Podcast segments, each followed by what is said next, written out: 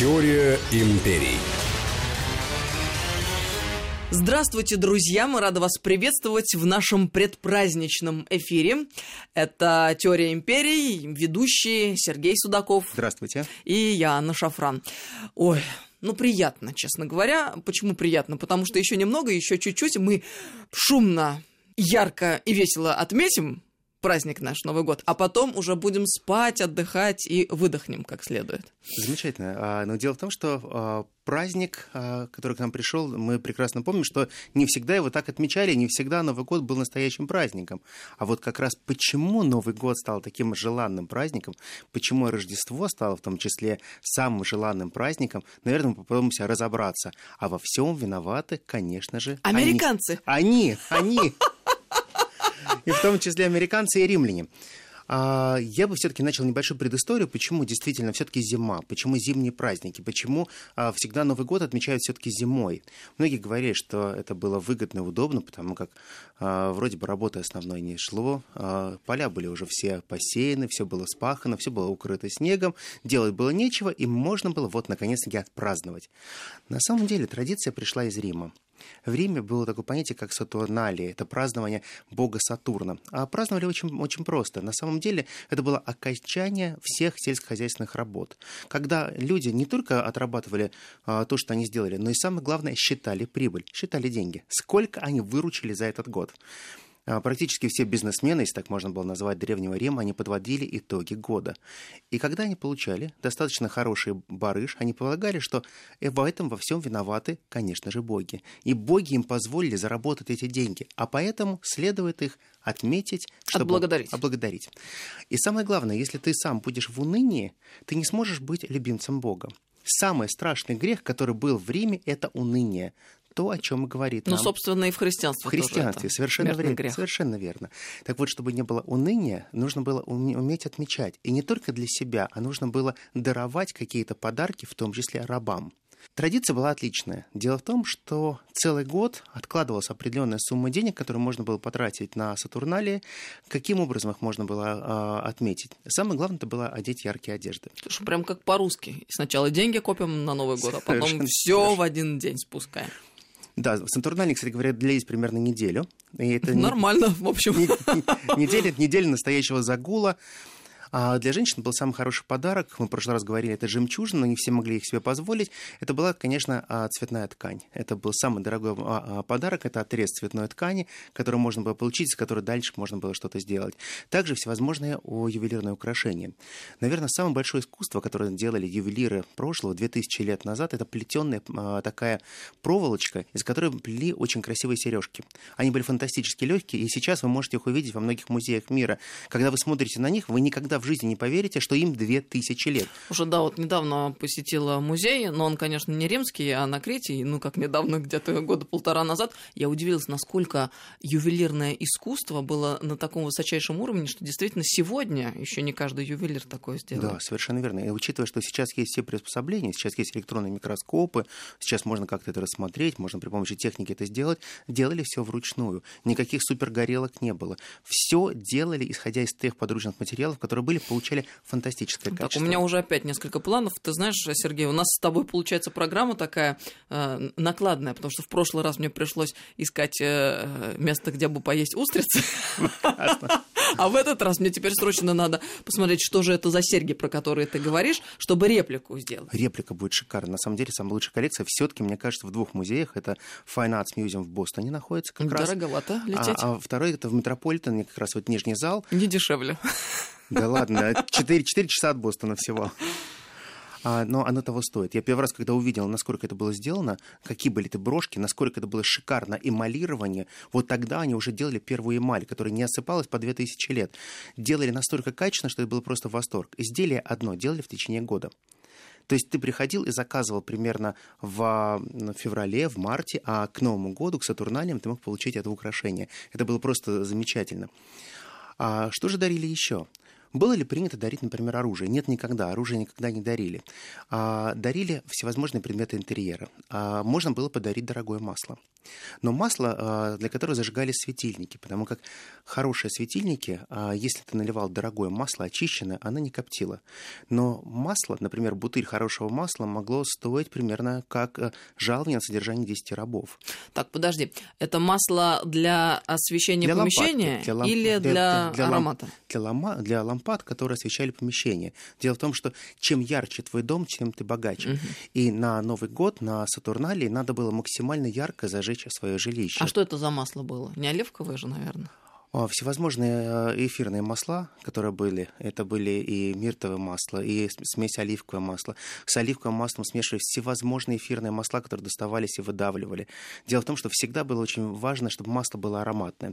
Для женщин дарили всегда масло для тела. Это было очищенное масло для тела, куда добавлялись а, небольшая выжимка лаванды, немножко лимонника. Все Короче, это было принято друзья, начи- женщины, нам еще в спа надо после Нового года. как-то. да. А, так вот, натирать свое тело маслом, это как раз пошло из Рима. Причем мужчины и женщины это делали, но женщины всегда должны были делать это с тонким ароматным маслом. А, причем термы были мужские и женские. Обязательно в термах мужских и женских отличались тем, что в мужских термах Были красивые рабыни, которые натирали этими благовониями. а, это в определенных термах, да. А вот как раз в женских термах вода была всегда теплее и стоили они дороже. Мгм. Потому что э, тепло надо было достаточно много, чтобы согреть такие большие мраморные ванны, но и искусство было другое. Потому что э, масла, которые были так называемые женские масла, они стоили очень-очень дорого. Небольшой флакончик а, мог стоить практически полраба. Потому что многие исчисляли на то, сколько ты мог купить за какие-то деньги. Масло стоило очень и очень дорого. Дети получали сладости. А Самые любимые сладости, которые делали на Сатурнале, это были такие пышные булочки, которые выпекали из теста, которые смешивали с медом. Очень много меда, потом а, передавленные а, были орехи. С этими орехами взбивалось такое пышное-пышное-пышное тесто, а потом опускалось это на секундочку в кипящее масло. И получали своего рода такие маленькие пончики на меду. Ой, вкусно. а, На самом деле а, стол был а, достаточно простой. Жители а, копили деньги действительно на этот стол. Сыр практически был всегда, оливки были всегда, оливковое масло было всегда. Очень важно был свежий хлеб. Свежий горячий хлеб с хорошей корочкой. Чтобы сделать хорошую корочку, всегда при запекании хлеба обрабатывали его специальным маслом. Причем масла были для салатные, для выпечки хлеба, для употребления отдельно, куда обмакивали кусочки хлеба с солью. Отсюда пошла, кстати говоря, в Италии традиция, когда вы сидите перед а, обедом или ужином, вам на столе стоит масло. А, очень многие пожилые а, итальянцы, зная эту традицию, чуть-чуть насыпают соли на тарелочку, наливают оливковое масло и обмакивают туда свежевыпеченное хлебушек. Пожилые итальянцы и я. Я тоже так очень люблю. Вот мы с тобой, Сергей, сейчас сидим все такие, я вижу в блестящем платье, в пайетках, ты Шикарно, весь такой в шикарно. мишуре, мы тебе выдали перед записью программы. Да, шикарно. У А хотелось бы, а хотелось бы куда? Хотелось бы на римскую виллу. Знаешь, так входишь, там такой холл а, просторный, мозаичные полы с узорами вот этими римскими. И мы такие в тоге. У меня, естественно, на э, красного цвета или какого там? Какой самый крутой считался? Красный, Сам- синий? сам- Самое дорогое. Красное, Нет, красный нельзя. Красный нельзя. Нет, а должна быть красная полоса, это А, сенаторская. полоса, да. Сенаторская красная полоса. А, или принадлежность к семье, или только сенаторы? Это сенаторы. И самое Хорошо. главное, а, красные сандали. Красные сандали с серебряной или золотой пряжкой. Если ты более бедный, ты носил ты золотую пряжку. Если ты более родовит, то серебряную. Так, хорошо, значит, я в синей тоге, да? Нет, в ослепительно-белой тоге. Об с- ослепительно-белой с тоге, с красной- серебряной пряжкой С, се- с красной полосой, в красных сандалях с серебряной пряжкой. и такие вот И еще из шикарные- проволоки красивые у меня Они даже- серьги, которые целый год делали. Они висюльки такие, примерно они в длину где-то сантиметров по 12. И это все плетение из тоненькой-тоненькой проволочки сделано из хорошего-хорошего золота. Заметь, Сергей, как у нас освещено все наше помещение. Кругом лампы, лампы, лампы и самые дорогие масла. Чувствуешь аромат? Прекрасно. Он божественен. Прекрасно, прекрасно. прекрасно. А, так вот, празднество, по большому счету, означало, а как, интересно, подарки делали богатые люди? Богатые люди друг другу дарили, естественно, предметы э, интерьера. Но можно было подарить интерьеры и государству. Если ты хотел в будущем получить э, хорошее назначение, либо ты хотел, э, чтобы ты был заметен как политик, ты обязательно должен был сделать подарки для государства. Что это значит? Например, какой-нибудь из э, преторов начинал строительство храма. Храма Юпитеру, Сатурну, Марсу, Венере, неважно кому он строил этот храм, Но храм надо было украсить. А храм просто сам по себе, без украшений, без предметов искусства, он не ценился. Он был дешев внутри, потому что надо было содержать его. И вот тогда нужно было дарить предметы искусства. Лучшие предметы искусства в то время были сделаны в Греции. У римлян считалось это все хорошей копией того, что было сделано в Греции. Если вы хотели купить оригинал, вы обязательно покупали этот оригинал, прилагали к нему купчую, чтобы тот человек, которому вы делаете подарок, либо храм точно знали, на какую сумму вы раскошелились. При этом... Молодцы по-американски. Абсолютно по-американски. И почему это пришло из э, Рима и в Америке? Вы знаете, что в Америке, например, когда дарят подарки, никогда ценники не срезают. Безобразие. Это не культурно. Как не культурно? Например, они покупают на распродаже какую-нибудь э, футболочку. А, а срезают распродажную цену? Распродаж. Серьезно? Да, и дарят вам как оригинал. Ну это же какое-то надувательство получается. Как надувательство? Такие дальше деньги истратили. А пошло-то из Рима.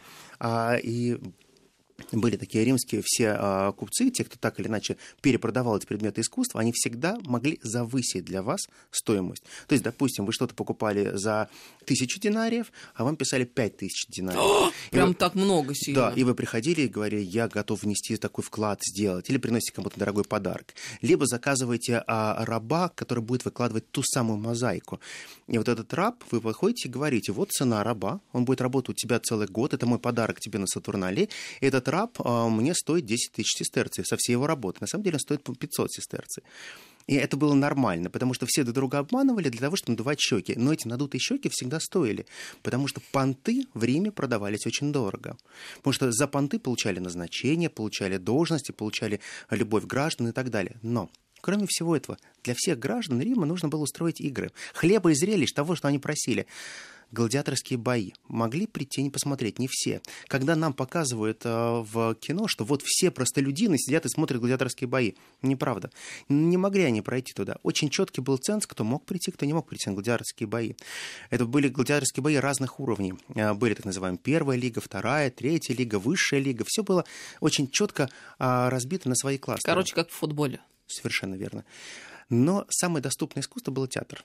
Э, огромное количество клоунов, мимов, которые выступали практически на всех площадях. Смотрелось это очень блестяще. А, самое любимое шоу это были огненные шоу, когда мы видим огромное количество людей на всех улицах жонглировало огнем, а, пыталось поглотить этот огонь, а, выплюнуть этот огонь, изображали целые фигуры, поджигали из него. То есть, по большому счету, огненное шоу это как раз то, что модно и по сегодняшний день. Старо как мир старую как И мир. пришло из Древнего Рима. А, кстати говоря, римляне тоже это украли, украли у друидов, потому что именно тогда язычники устраивали такие шоу, они их взяли к себе в рабы, переняли у них этот опыт и стали сами развлекаться уже по-другому. Но если проводить определенную параллель, то всегда интересно посмотреть, а почему же Соединенные Штаты Америки все-таки сначала так не любили Рождество? И почему первые переселенцы платили штраф за то, что они празднуют Новый год и Рождество? Вот здесь был принципиальный вопрос. Когда первые американцы переехали на континент, они пытались обосновывать свою жизнь примерно по образу и подобию тех римлян, которые строят град на холме. Но получилось так, что практически все те пуритане, которые приехали в Америку и основали первую колонию Массачусетского залива, они не могли праздновать Новый год. Странно как-то звучит, потому что мы знаем, Америка очень религиозная страна, а тут бац, и первые поселенцы Рождество праздновать не могли. Да, совершенно верно. А, первые переселенцы очень сильно боялись а, власти папы. Так как они бежали от папы, они называли всех тех, кто празднует Рождество, папистами тех, кто почитает власть папы. И поэтому, если хоть кто-то а, зажигал а, свеч, свечу, хоть кто-то, а, хоть как-то выпекал какой-то пирог, запекал курицу или каким-то образом пытался а, делать определенные праздничные мероприятия, штраф, либо арест. Были случаи, когда э, людей за то, что они пытались праздновать Рождество, арестовывали даже на полгода. Это был хорошим э, указом. Но уроком. потом уроком, да, но потом это постепенно все изменилось. Дело в том, что американцы шаг за шагом начали понимать, что празднование Нового года это колоссальная индустрия, что празднование Нового года дает гораздо больше.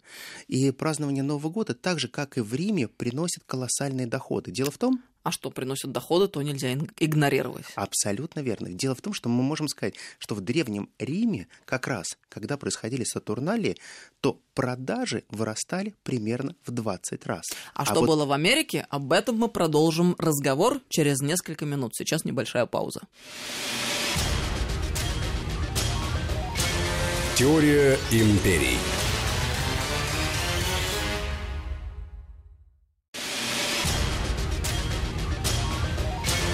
Теория империй. Теория империи Сергей Судаков, Анна Шафран, и это наша предпраздничная программа. Мы все такие яркие, красочные и праздничные в студии находимся, и вам, друзья, желаем Анна Борисовна новогоднего настроения. настоящим праздником, настоящим праздником Нового года и праздником Рождества. Знаете, вот когда есть настоящая искорка в глазах, это очень приятно, поэтому я могу ее передать. А когда человек умеет улыбаться глазами, это просто замечательно. Я вот сейчас ловлю эту яркую улыбку глазами. А у нас еще тут стоят э, бокалы с шампанским, такие, знаете, запотевшие и с пузырьками, пузырьками. Мы как закончим, так сразу же поднимем бокалы в честь наступающего Замечательно. 2019 Это замечательно. Ну, мы остановились с тобой, Сергей, на коммерциализации этого праздника Новый год, Рождество в Америке. Так вот, а, на самом деле американцы очень меркантильные люди, они прекрасно понимают, что надо извлекать опыт из всего.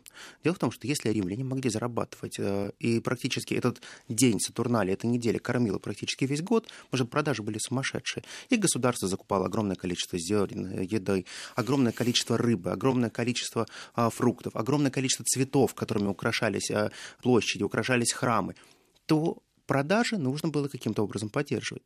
Так вот, американцы, они всегда понимали, что надо каким-то образом действительно поддерживать спрос. Надо сделать так, чтобы под праздники люди могли максимально много потратить денег.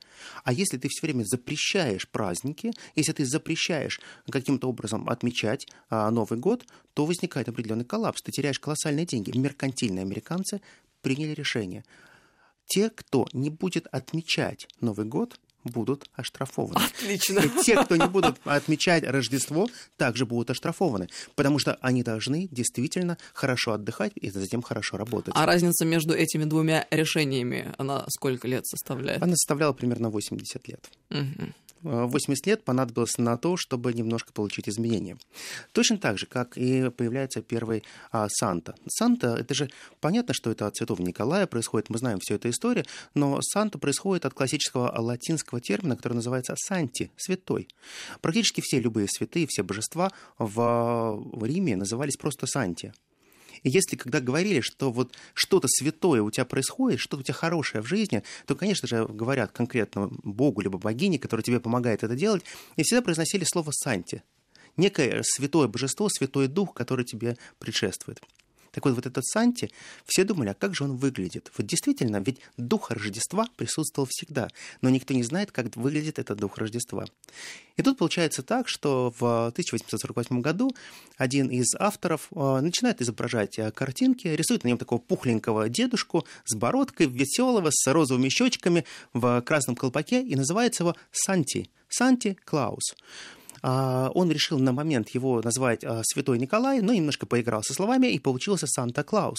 И вот тогда впервые начинается индустрия поиска того, кто такой настоящий Санта-Клаус. Интересно, слушай, просто в э, нашем сознании какой стереотип? Всегда, если было Рождество, значит, был некий персонаж, который делает некие приятности детям и людям, в принципе, да? Да. А оказывается, это, Это вот была навык. необходимость. Это была необходимость для того, чтобы можно было, опять же, увеличить продажи. Дело в том, что а, мы прекрасно, опять же, если мы проводим а, какие-то параллели с теми же Сатурналиями, мы помним, что существовала определенная сакрализация, как выглядел Сатурн, что посланники Сатурна могли так или иначе принести благую весть в твой дом, могли а, помочь тебе, могли оказать тебе персональную помощь. По большому счету, а, у каждого а, божественного праздника в Риме было конкретное покровительство. Если вот, например, есть слово матроны, матроналии, это был абсолютно женский праздник, на который были допущены только а, замужние женщины, женщины с детьми, которые просили своего женского счастья, женского достатка, женского уюта и так далее. Вот Сатурналия это был классический такой вот праздник для всех абсолютно, включая рабов, это очень важно. И праздник для рабов в Штатах он также проводился. Все рабы имели право праздновать как Рождество, так и Новый год. Важное лирическое отступление на случай, если вдруг нас слушают дети. Все это про Санта-Клауса мы сейчас рассуждаем, потому что Дед Мороз-то наш, он всегда был, есть и будет. Естественно, он существует, и нет никаких сомнений в том, что в эту новогоднюю ночь он обязательно к вам придет и что-то такое очень приятное сделает, принесет очень классный подарок. И это мы все про их, про зарубежные Внимательно проверяйте э, то, что у вас будет под елками.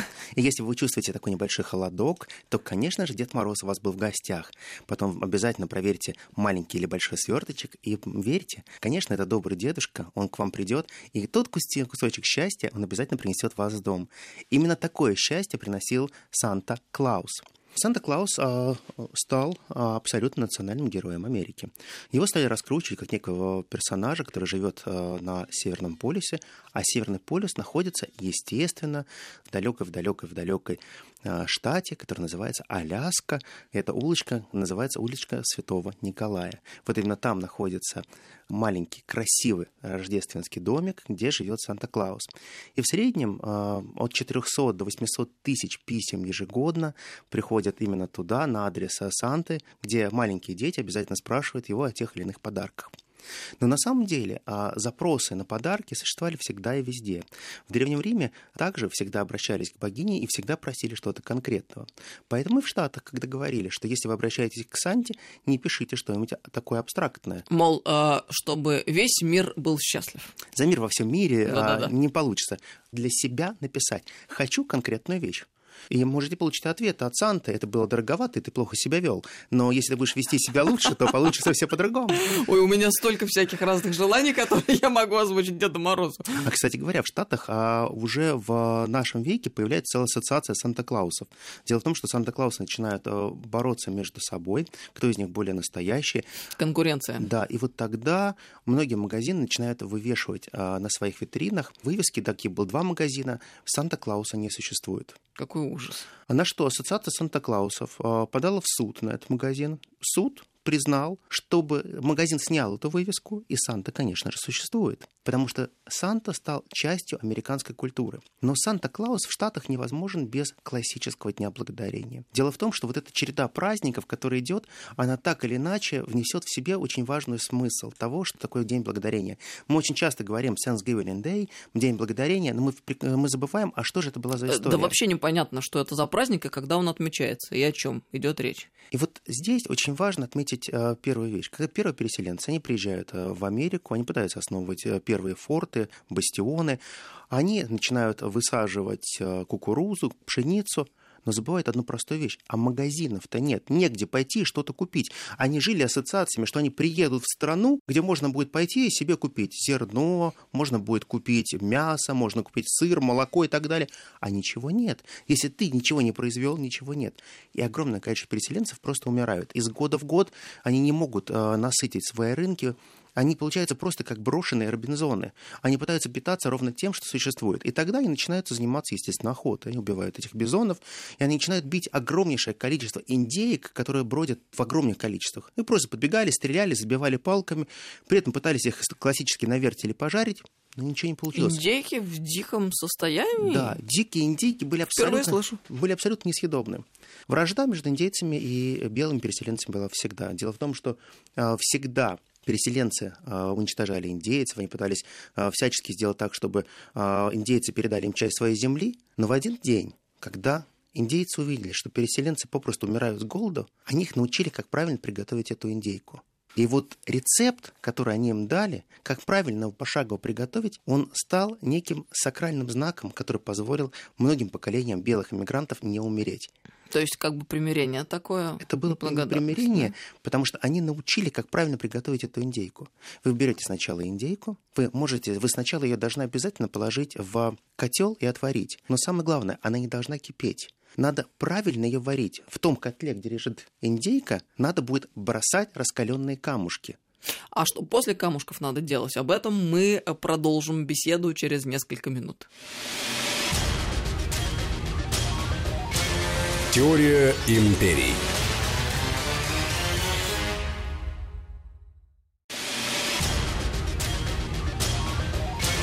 Теория империй. Продолжаем беседу «Теория империи». Сергей Судаков, Анна Шафран. Это наша предпраздничная программа, и мы говорим о праздниках в Древнем Риме и в Америке. А остановились мы на Дне Благодарения и на том, как правильно готовить индейку. На самом деле очень насущный вопрос, потому что я, когда работала в Каире несколько лет, однажды к Новому году нам принесли в подарок огромную индейку. Принесли и положили. Я посмотрела на нее, Слушай, русский человек не часто до того индейки видел. Совершенно подумала, что же с ней делать, она и в духовку не помещается. И это было ужасно, потому что я, естественно, ее запихала в духовку, и она получилась абсолютно несъедобной. Оказывается, есть секрет, который Да. индейцы в свое время открыли поселенцам совершенно- первым в совершенно Америке. После того, как индейка ощипана, она лежит в котле.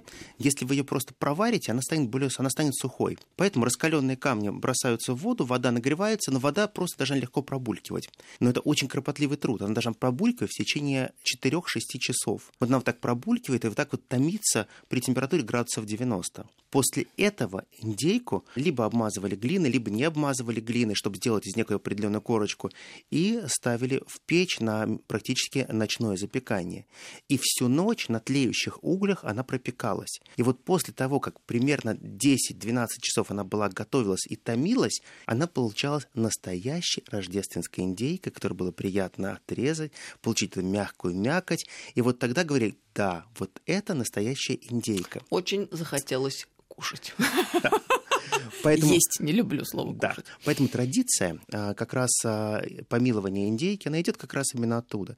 Но люди забывают, что кроме того, кроме индейки, а, индейцы а, отдавали часть своих запасов, они отдавали часть своего маиса, они отдавали часть своего зерна. Просто из жалости к этим белым Кошмар, переселенцам. какой ужас. Это Они было- не знали, что их ждет. Они знали, они их уничтожали, они в них А, стреляли. уже в этот момент. Им настолько было их жалко, потому что когда они видели этих изможденных людей, которые входили в зиму, потому что каждый раз а, праздновали День Благодарения, это четвертый четверг каждого ноября. Именно в этот день а, начинаются праздники. И это практически весь месяц, где начинается, наверное, самое важное событие для Америки – это время распродаж. С Дня Благодарения по Рождество, по 25 число, идут тотальные распродажи, и поэтому практически все ждут именно этого праздника, Дня Благодарения, потому что все хотят отведать настоящую индейку и, конечно же, приступить к трате больших денег и что-то купить хорошее за не самые большие деньги. Шопинг был всегда. Но есть такие праздники, например, как мы говорим, вот очень часто американцы и мы, когда строим какое-то здание, мы закладываем обязательно а, камень в его основание. В Риме это был такой терминалий, потому что это прежде всего было а, знак божеству терминалию. Это то, то божество и те празднества, которые назывались терминалии, это защита твоего жилища, защита дома. Это каменное божество и каменное изваяние, которое защищало твой дом и а, абсолютно все, что было в нем. Так вот, закладка первого камня это как раз и есть та римская традиция, которая перешла к нам. Дело в том, что ни одно здание не строилось в Риме, прежде чем не произносились молитвы и жертвы не приносились в терминалию, а после этого не закапывался вот этот камень, который олицетворял самого это божество. Абсолютно языческая традиция, но если мы сейчас посмотрим на все наши стройки, обязательно а, существует процесс перерезания ленточки открытия этой процедуры, а перерезание ленточки – это то же самое, что было в Древнем Риме. В Древнем Риме натягивали тоже определенный такой тросик или такую черту делали, обязательно из какой-то материи, обязательно цветной. Это было так называемое, что божество находится внутри терминалей. И когда вы разрезаете эту ленточку, что она, вы впускаете другие божества в ваш дом и входите сами. Поэтому некий такой мотив разрезания первой ленточки всегда принадлежал избранным, потому что ленточку разрезать могли только хранители культа. Поэтому сейчас, когда мы видим высокопоставленные чиновники приезжают, разрезают ленточку, это тоже хранители определенного культа. Это все приходит из Древнего Рима.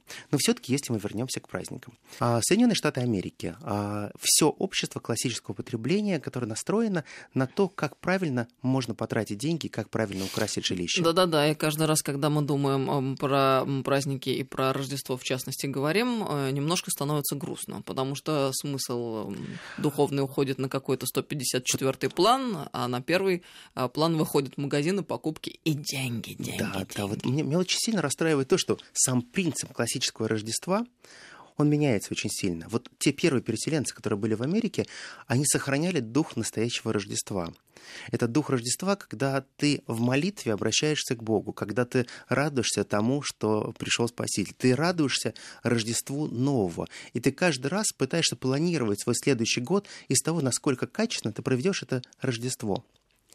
В Соединенных Штатах Америки, например, а, есть обязательство украшения всех площадей и магазинов, которые находятся в частной собственности. Если ты их не украшаешь, то, соответственно, на тебя будут наложены определенные штрафы. Точно такие же штрафы на тебя могли наложить и в Древнем Риме, если ты к Новому году на Сатурнале не украшал свое жилище, не подсвечивал его и не создавал атмосферу праздника. Ничего себе, как интересно. То есть, по большому счету, ничего не меняется. Только а, украшения, даже те же самые украшения. Вот наверняка вы видели такие вот а, веточки с красными гроздями. Да-да-да. Обязательно с них вплетен а, такой астролистник, угу. чуть-чуть плющ добавлен, и из него делают такие венки. Так вот эти венки впервые появляются на Сатурналиях. И если у вас был такой венок на Сатурналях, это значит, Сатурн покровительствует вам. И значение венка, который вешается сейчас на каждую дверь практически в Америке, абсолютно тоже. Это определенная пята защиты вашего. Это не только украшение. Это некий божественный языческий ритуал, который проводили всегда. Ну, я не знала, что этот венок, он имеет корни древнеримские. Да, поэтому если у вас дома есть какой-то венок, и он именно в виде а сделан круга, а круг — это вечная жизнь, это замкнутый круг жизни, который нет, не имеет ни конца, ни начала. Ведь классическая фраза, которая была в Египте, «Death is only beginning», «Смерть — это только начало», она также перекочевала в Рим. И Рим, принцип круга, также говорили, смерть — это только начало. Бессмертие будет даровано тем, кто проживет праведную жизнь. И праведность твоей жизни зависит от того, насколько ты праведно можешь ее проводить. И в том числе, насколько хорошо и качественно ты празднуешь. Так вот, из-за того, что в Штатах существовало огромное количество различных религиозных течений, десятки э, течений, включая даже квакеров были, которые очень сильно преследовались. Каждый создавал свою э, церковь самостоятельно практически, каждый был пастырем сам для себя. Пастырем можно было избраться. Всегда был классический принцип перемирия. В Древнем Риме на все праздники прекращались все войны. Даже язычники никогда не нападали на Рим во время праздников. Напасть во время праздников, разгневать Бога и обречь себя на божественное проклятие. То же самое существовало и в Америке. Еще в той Америке, которая остановилась с первыми поселенцами, когда уже было разрешено праздновать Рождество. Это шел уже 18 век.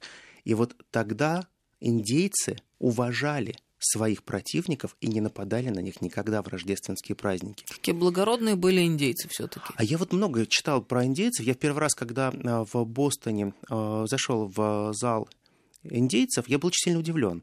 Для меня всегда индейцы это был такой Гойко Митич, такой огромный, крутой мужик, который скачет на огромном коне, и тут я был жутко удивлен. Там было десятки одежд великих вождей, представлены. Когда я посмотрел, я не понял, что это происходит. Это одежда ребенка лет 12. А размер обуви, размер, наверное, такой вот 38-й, только мужской. 39-й максимум. Когда я стал разбираться, оказывается, что индейцы, по большому счету, были очень похожи на пигмеев. У них рост не превышал метр пятьдесят. Как интересно. Они были очень малорослые. То есть, например, того великого вождя, которого э, я тогда увидел в Бостоне, я почитал про него внимательно. Так вот, великого вождя рост был всего 134 сантиметра. Так вот, как раз индейцы а, отличались гораздо большим благородством по отношению к белым, чем белые по отношению к индейцам. Мало того, что они помогали им на День Благодарения, они не вели а, какие-то акции во время а, рождественских празднеств. Они с огромным уважением относились к религиозным собраниям. То есть они практически никогда не сжигали, не нападали на религиозные дома. То есть несмотря на то, что все индейцы были язычники, они очень уважительно относились. И самое главное, нельзя было мешать атмосфере праздника. Дело в том, что когда существует определенная атмосфера праздника, и люди действительно пытаются быть очарованы э, такой радостью, то в эту радость нельзя вмешиваться извне. Вот тогда пройдет определенное так называемое водяное перемирие. Во время праздников нет места политики и нет места войне. А это уже идет из Древнего Рима. Никакие политические решения, никакие назначения не принимаются во время праздников.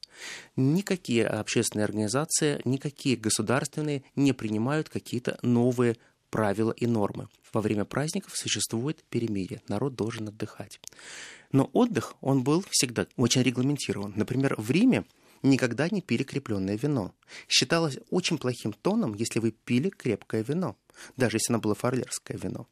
Но в то же самое время вы могли всегда правильно разбавлять вино. Но для того, чтобы разбавлять вино, надо было сначала правильно приготовить воду, которую вы будете разбавлять. Вода должна была отстояться в серебряном кувшине, она должна быть обеззараженной. Еще было бы неплохо, если вы туда положили несколько десятков серебряных динариев, а только после этого можно было добавлять. А вот как правильно добавлять вино в воду или воду в вино? Воду в вино. Это я наугад. А вот как раз римляне делали почему-то наоборот. Интересно. Они наливали чуть-чуть этой серебряной воды, а потом доливали уже вином. Но так делали аристократы. А вот как раз простолюдины всегда, они разбавляли просто наоборот. Они в вино добавляли воду и взбалтывали, перемешивали. Но мы сегодня с тобой не будем, Сергей, разбавлять вино водой. Мы просто возьмем нормальное наше отечественное советское шампанское. Совершенно верно. И поднимем бокал в честь наступающего прекрасного Нового 2019 года. Супер. Друзья, как-то быстро очень завершился год текущий, но мы надеемся, что 2019 принесет нам много приятных и я даже не побоюсь этого слова радостных моментов. Сергей, счастливого Нового года Счастливого тебе. Нового года. И очень хочется, чтобы все наши слушатели нашли свой кусочек счастья, кусочек добра, и чтобы у всех все получилось. Мне хочется, чтобы новый 2019 год был по-настоящему добрый, по-настоящему счастливый. С Новым годом, с наступающим.